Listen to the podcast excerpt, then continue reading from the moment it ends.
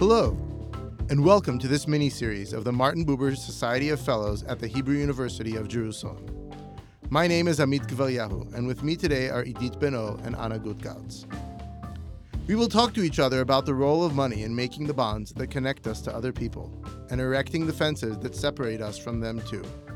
When we want to join a project, we pay dues. When we need our space, we rent an apartment. It's mine is a claim made both to justify keeping people out and bringing people in. Money constitutes the public and also makes things private. This is our first act Money, Money, Money. And in it, Idit Ben-Or will talk about enterprising English individuals who made their own coins and what exactly other people did with them, besides, of course, buying beer.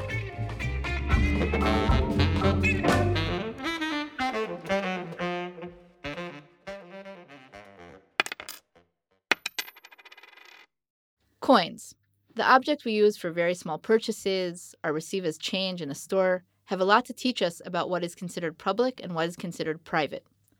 We don't really stop to think about coinage in our daily lives. It's pretty clear to us where it comes from, how we use it, what it means. But let's take some time to take apart what this object is a penny or a quarter and how we can understand what this type of money does and where its authority actually comes from. One person who can help us clarify these questions is a man by the name of Thomas Matthew, who was from London, and he decided to issue his own coin worth half a penny. This was not a counterfeit coin, it was a coin of its own creation. This was in no way an anonymous coin. He clearly states on it his name and where he can be found.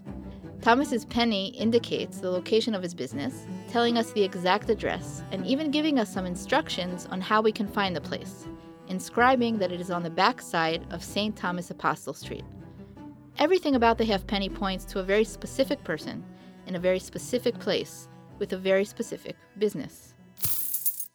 The year Thomas issued this coin was 1669, hundreds of years ago, long before the appearance of cryptocurrency.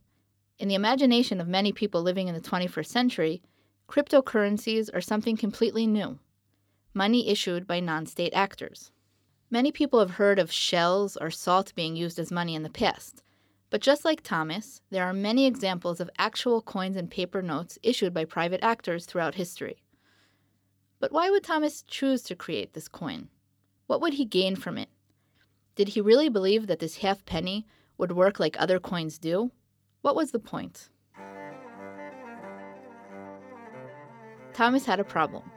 The government had not issued small change, low value coinage, in a very long time, almost three decades. It's true that part of this time was a very dramatic political period civil war in England, king versus parliament, but this is not why the government didn't issue small change.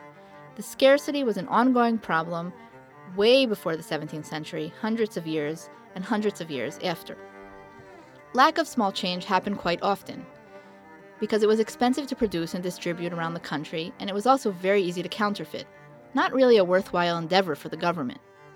This left Thomas stuck. He really needed small change for his business. Thomas ran an establishment with a lot of small purchases, and he needed to give his customers change often. He was probably a grocer, we know this because, in addition to all the info that he put on his coin, there was also an image inscribed of a sugar cone, literally a lump of sugar, which was the way sugar was sold at the time. This was a known image for grocers. There was also a chance that he owned an alehouse or a tavern, which were sometimes called the sugar cone. People would have used the image on the token to recognize which business was Thomas's, as the same image would have appeared on the sign outside his shop. Either way, whether he was a grocer or an alehouse keeper, a lot of people were buying from Thomas, and he couldn't give them change. Without government small change, Thomas was limited. He could raise prices to adjust, but that wasn't practical. He could give the customers credit, meaning allowing them to pay at a later date, keeping a tab for what they owe him. This did happen a lot. But Thomas didn't want to extend credit too much. In a city like London, with so many people and transactions, a city bustling with trade and new commodities, credit was too high risk. Thomas probably preferred to extend credit to people he knew and trusted to some extent. Also, there were people that no one wanted to extend credit to, like poor men and women. So Thomas chose another route, like 4,000 other issuers in London alone, and thousands more across the country to issue his own money. So Thomas has his halfpenny issued, which he then gave to customers as small change in the shop. A customer could then come back and use the halfpenny at the store for future purposes, and this helped Thomas keep his business going. But was it really worth it? It seems so complicated. How would he make money from these coins if they were returned to him? Thomas was a business owner. He wouldn't choose to issue his own halfpenny if it was at a loss.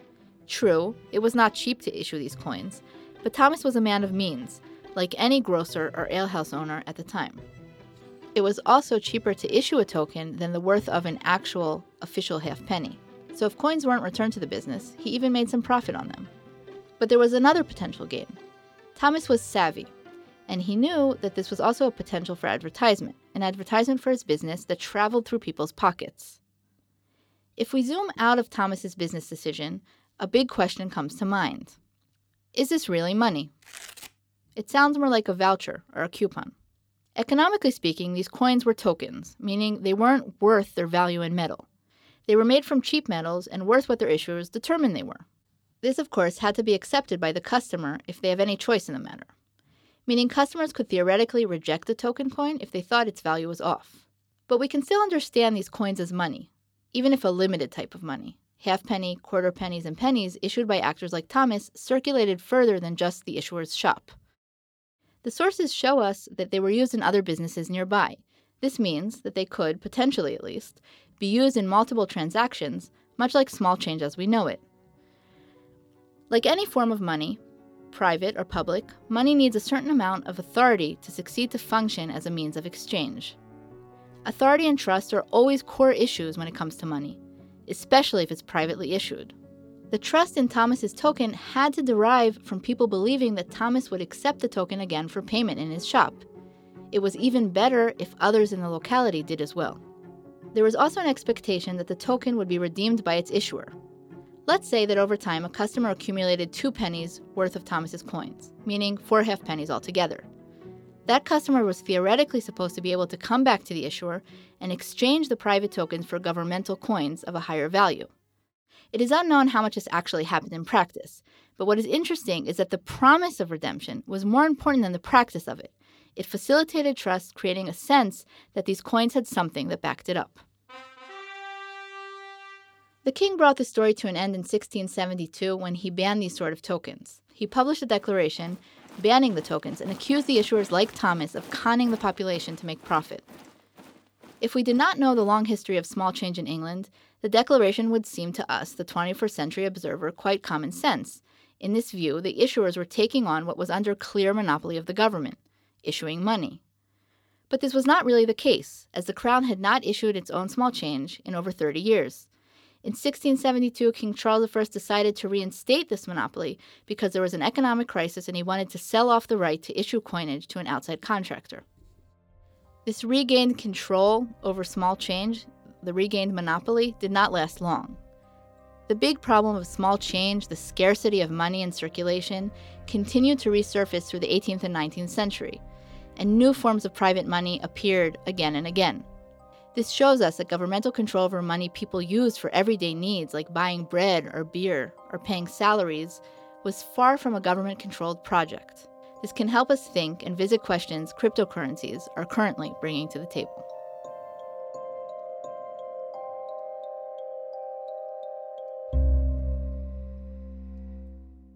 Indeed, I wonder what you can say about the current moment in cryptocurrencies where we see that they're really not doing the work that your private currencies did, that they're being securitized, right? There's a market in cryptocurrencies, that trading cryptocurrencies is more important um, and more prevalent than actually using them as a form of payment. And I wonder what you can learn about the current moment from from your coins. So first off, I want to say that I'm not claiming or making an argument that Thomas's coins are these 17th century, 18th century, and 19th century monies that were issued by private actors is the same as cryptocurrency. What I want to do is think about the variety of non governmental monies that appear over time and, and, theoretically think about them together, not because one is the same. I think the big question about cryptocurrencies is just like Thomas's coin, can we really define it as money? And money has three theoretical functions it has to do in order to be considered money. It needs to act as a means of exchange, so something you buy goods and services with. It needs to be a unit of account, meaning a shared language in which we talk about um, the value of goods and services. Mm-hmm. And an accumulation of value, a tool to accumulate value, meaning I can hold on to this money and know theoretically that it'll maintain its value and I will be able to accumulate it over time and use it. Doesn't always work perfectly, but that's the functions. According to those functions, cryptocurrency hasn't really translated yet into an acting money. It right now is more of an investment than something because nobody buys with it bread. I mean, there's a famous case where somebody bought with it pizza and probably really regretted it because they paid two whole cryptocurrencies for it. But because its value goes up and down and because people use it as a tool to invest, it hasn't really translated into daily money.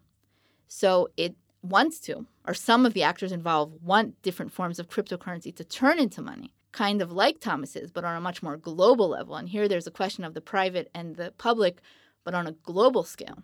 So they're both avant garde, they're early adopters. I, I think it's maybe giving too much credit, but just to say that the way bureaucracy works and governments like tradition and the private sector is willing, at least in the case of money, we see historically, to use new forms that, that kind of push the boundaries of those traditions.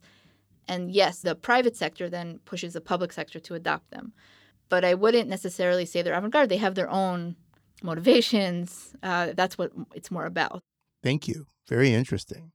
I actually want to go back to that moment when Charles bans the issuing of these tokens and ask you so in that particular case, it's, it's because there's an economic crisis and he sees an opportunity. In the following decades and centuries, is it more about the economic aspect of the monopoly or about the royal authority? What do they care more about? If it's uh, a question of authority, then why not funnel the, the exchange of the tokens for actual currencies through the royal courts? So, what I see when I look at the long history of small change in England is that it's not considered a sign of sovereignty. And a lot of why all these uh, scarcities happen and why they appear is also because it's expensive to issue money, small change, and distribute it, like I showed. But the reason that they allow these scarcities to happen is because they don't see it as something that they have to control all the time because it doesn't hurt them if it's not controlled.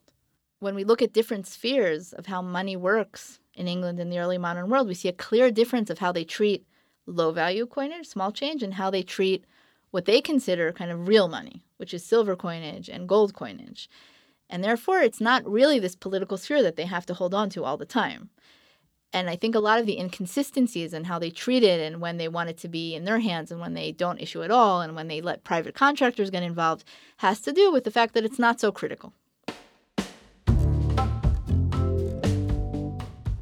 Thank you, Anna. Thank you, Idit. It was great to be here with you today. This was the Martin Buber Society of Fellows podcast miniseries. Our editor is Omri Ben-Dor. The sound editor is Tamir Klein. Inbal Kol coordinated the special for the Society. Raz Chen Morris is the director of the Society. Anna Gutgarts and Idit Ben-Or hosted with me today. My name is Amit Gvaryahu.